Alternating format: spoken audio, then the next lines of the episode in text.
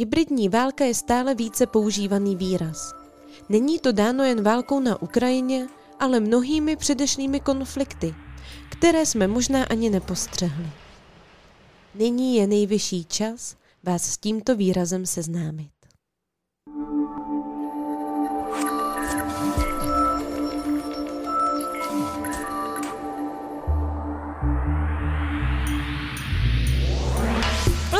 Město piva a průmyslu. Město s nejvyšší kostelní věží v Česku a bohatou historií. Město, kde se zrodily úspěšné firmy. Pojďme společně proskoumat minulost a budoucnost, ve které velkou roli hrají nové technologie. U mikrofonu se budeme střídat já, Lenča. A já, Raduš. Je tady nový díl z Divokého západu. Hybridní válka je kombinace použití konvenčních a nekonvenčních nástrojů k vedení války s cílem přinutit protivníka ke krokům, jež by normálně neučinil. Jde o to, že se nepoužívají jen klasické zbraně. Postupem času a ruku v ruce s vývojem moderních technologií se nelineární konflikt, jak se také hybridní válka označuje, vyvíjí stejně jako samotné válčení. Stává se však nebezpečnější a hůře odhalitelnější hrozbou. Jak teda poznáte, že ten konflikt je správně vedený? No, nerozpoznáte jej. Ať už ten samotný konflikt či hranice mezi mírem a válkou, či kdo je agresorem a kdo není. Jak řekl Miroslav Mareš z Masarykovy univerzity v Brně – Hybridní hrozby nejsou na první pohled viditelné a jsou schopné dlouhodobě oslabovat systém. Ten pak skolabuje při iniciaci běžného válečného konfliktu. Útoky se mohou odehrát v celé řadě oblastí ekonomické, kybernetické, mediální, spravodajské a v mnoha dalších. Během hybridní války se tak kombinuje ozbrojený konflikt, teroristický útok s cílem zastrašit civilisty, různé psychologické operace, kybernetické útoky a mnoho dalšího. To všechno má za cíl destabilizovat společnost. Takže dříve, než útočník nasadí vlastní síly, v napadené zemi rozdmíchává nepokoje. Takovou diplomatickou válku, útočí do toho v kyberprostoru svojí propagandistickou kampaní. Takže se v tuhle chvíli setkáváme s dezinformacemi. Ty jsou silným prostředkem hybridní války. A s novými médii je rychlost šíření o to rychlejší. A podchycení všech dezinformací je skoro nemožné. A do toho se do popředí dostávají takzvané deep fakes. Ty využívají upravené algoritmy pro rozpoznávání a samotnou opravu obličeje. Takže jednoduše se napodobí výraz hm, toho daného člověka a dá se mu potřebná nová maska. Taková nová tvář. Přesně taková, jakou my potřebujeme. Přesně takhle byl vytvořen i dvojník prezidenta Zelenského – bylo velmi těžké rozpoznat, že se opravdu jedná o tuto novou technologii, protože to provedení už bylo opravdu realistické a velmi precizně eh, vytvořené. Celkově to už trvá nějakých šest let, kdy dochází k zlepšování této technologie, aby byla co nejvíce věrohodná. Tato technologie se bohužel zatím nejvíce využívá především s cílem poškodit ženy a také často muže, a to v pornografickém průmyslu. Teď se přesuňme ale zpátky k válce.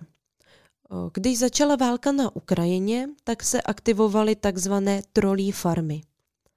Úkolem těchto členů je zasahovat do diskuzí agresivnějšími komentáři především těmi proruskými. O, najdete je v mnoha skupinách, ať už jsou to na pomoc třeba Ukrajině, ale i ve skupinách, které s tím nějak nesouvisí. Právě tak odhalíte nejsnáze, že se jedná o trola. Jejich obsah je často mimo mísu a opakuje se neustále dokola, takže mnohdy se setkáte, že jeden profil vytvořil nějakou informaci a stejnou informaci o, předávají jiné profily. Většinou nemají profilovou fotografii a když to rozkliknete, tak ani nenajdete údaje o rodině, o stavu, žádné fotografie, nic takového. A přitom Facebook je nejsnazší právě na to, abychom si zjistili informace o lidech a o profilech, které nám například komentují to, co my jsme napsali a se kterými mnohdy nesouhlasíme. Na troly se u nás snaží vyzrát čeští elfové. Ti je postupně odkrývají a jednoduše se jich zbavují. Samozřejmě virtuálně. Ale myslím si, že je vám jasné, že je to takový nekonečný boj. Vhodné podmínky pro úspěšné hybridní válčení jsou především roztříštěná společnost, ekonomické problémy, frustrace, národnostní diverzita, extremismus či velká korupce. Stručně řečeno, nejednotná společnost.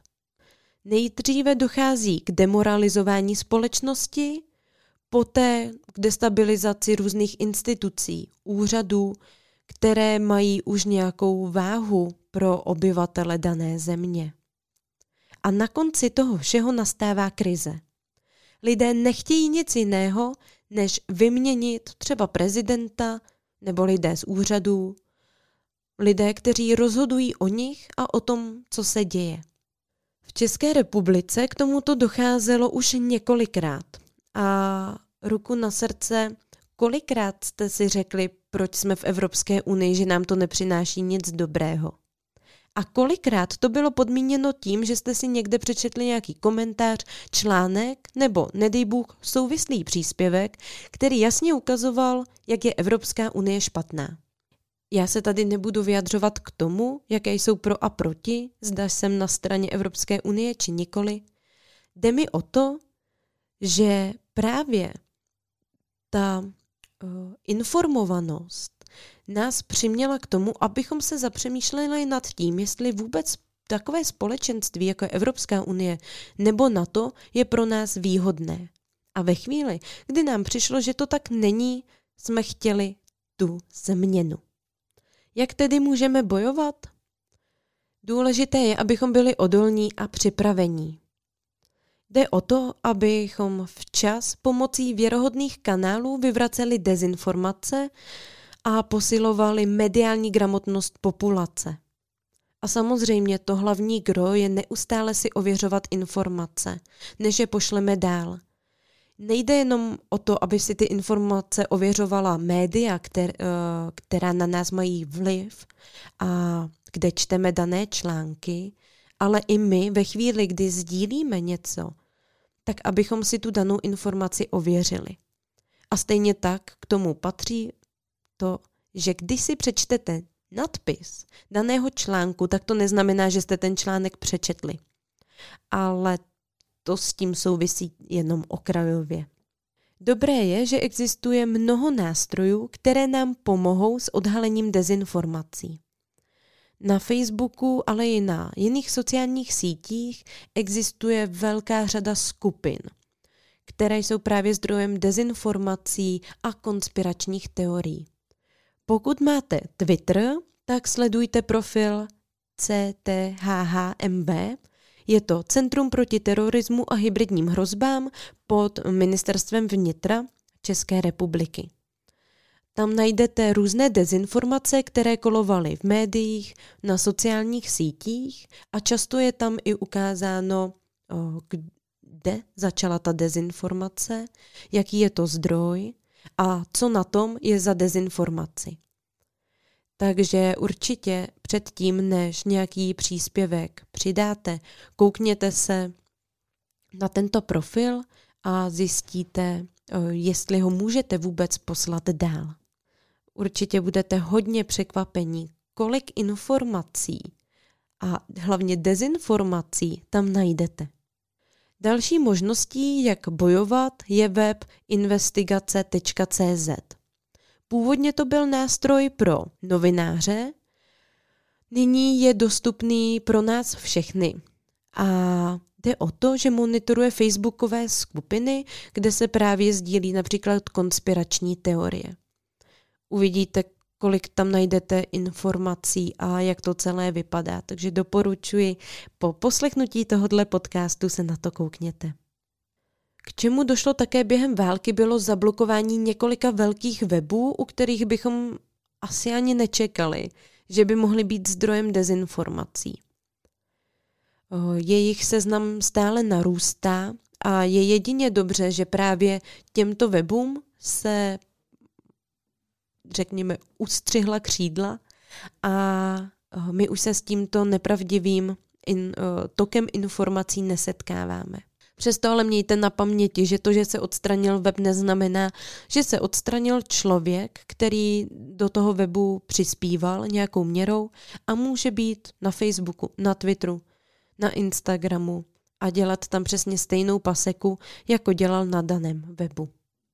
Kybernetické útoky jsou stále častější. Co můžete pro začátek udělat, je zvýšit zabezpečení svých účtů. Určitě jste se už setkali s dvoufázovým ověřením, takže rozhodně si jej zapněte. Využít k tomu můžete různé nástroje nebo klidně jen vaše telefonní číslo. A hlavně, pokud u všech účtů používáte stejné heslo, i když věřím, že k bance, k bankovnímu účetnictví máte heslo jiné, doufám, že teďko nikdo z vás nekejve hlavou, že ne, že má úplně stejné heslo, tak sáhněte raději po generátoru hesel a každému účtu přiřaďte jedinečný kousek. Je jasné, že si, to že si to nezapamatujete tak dobře, jako třeba vaše datum narození, nebo vašeho oblíbeného fotbalistu, hokejistu, nebo cokoliv vás napadne, ale můžete využít další nástroje, kde si bezpečně uložíte hesla. Je jich velké množství, může to být v rámci daného prohlížeče, v rámci operačního systému, anebo jenom nějaká externí aplikace, kterou si sami nainstalujete. Ode mě to bude v dnešní One Woman Show všechno. Takže se opatrujte, ověřujte informace, no a brzy u poslechu ahoj.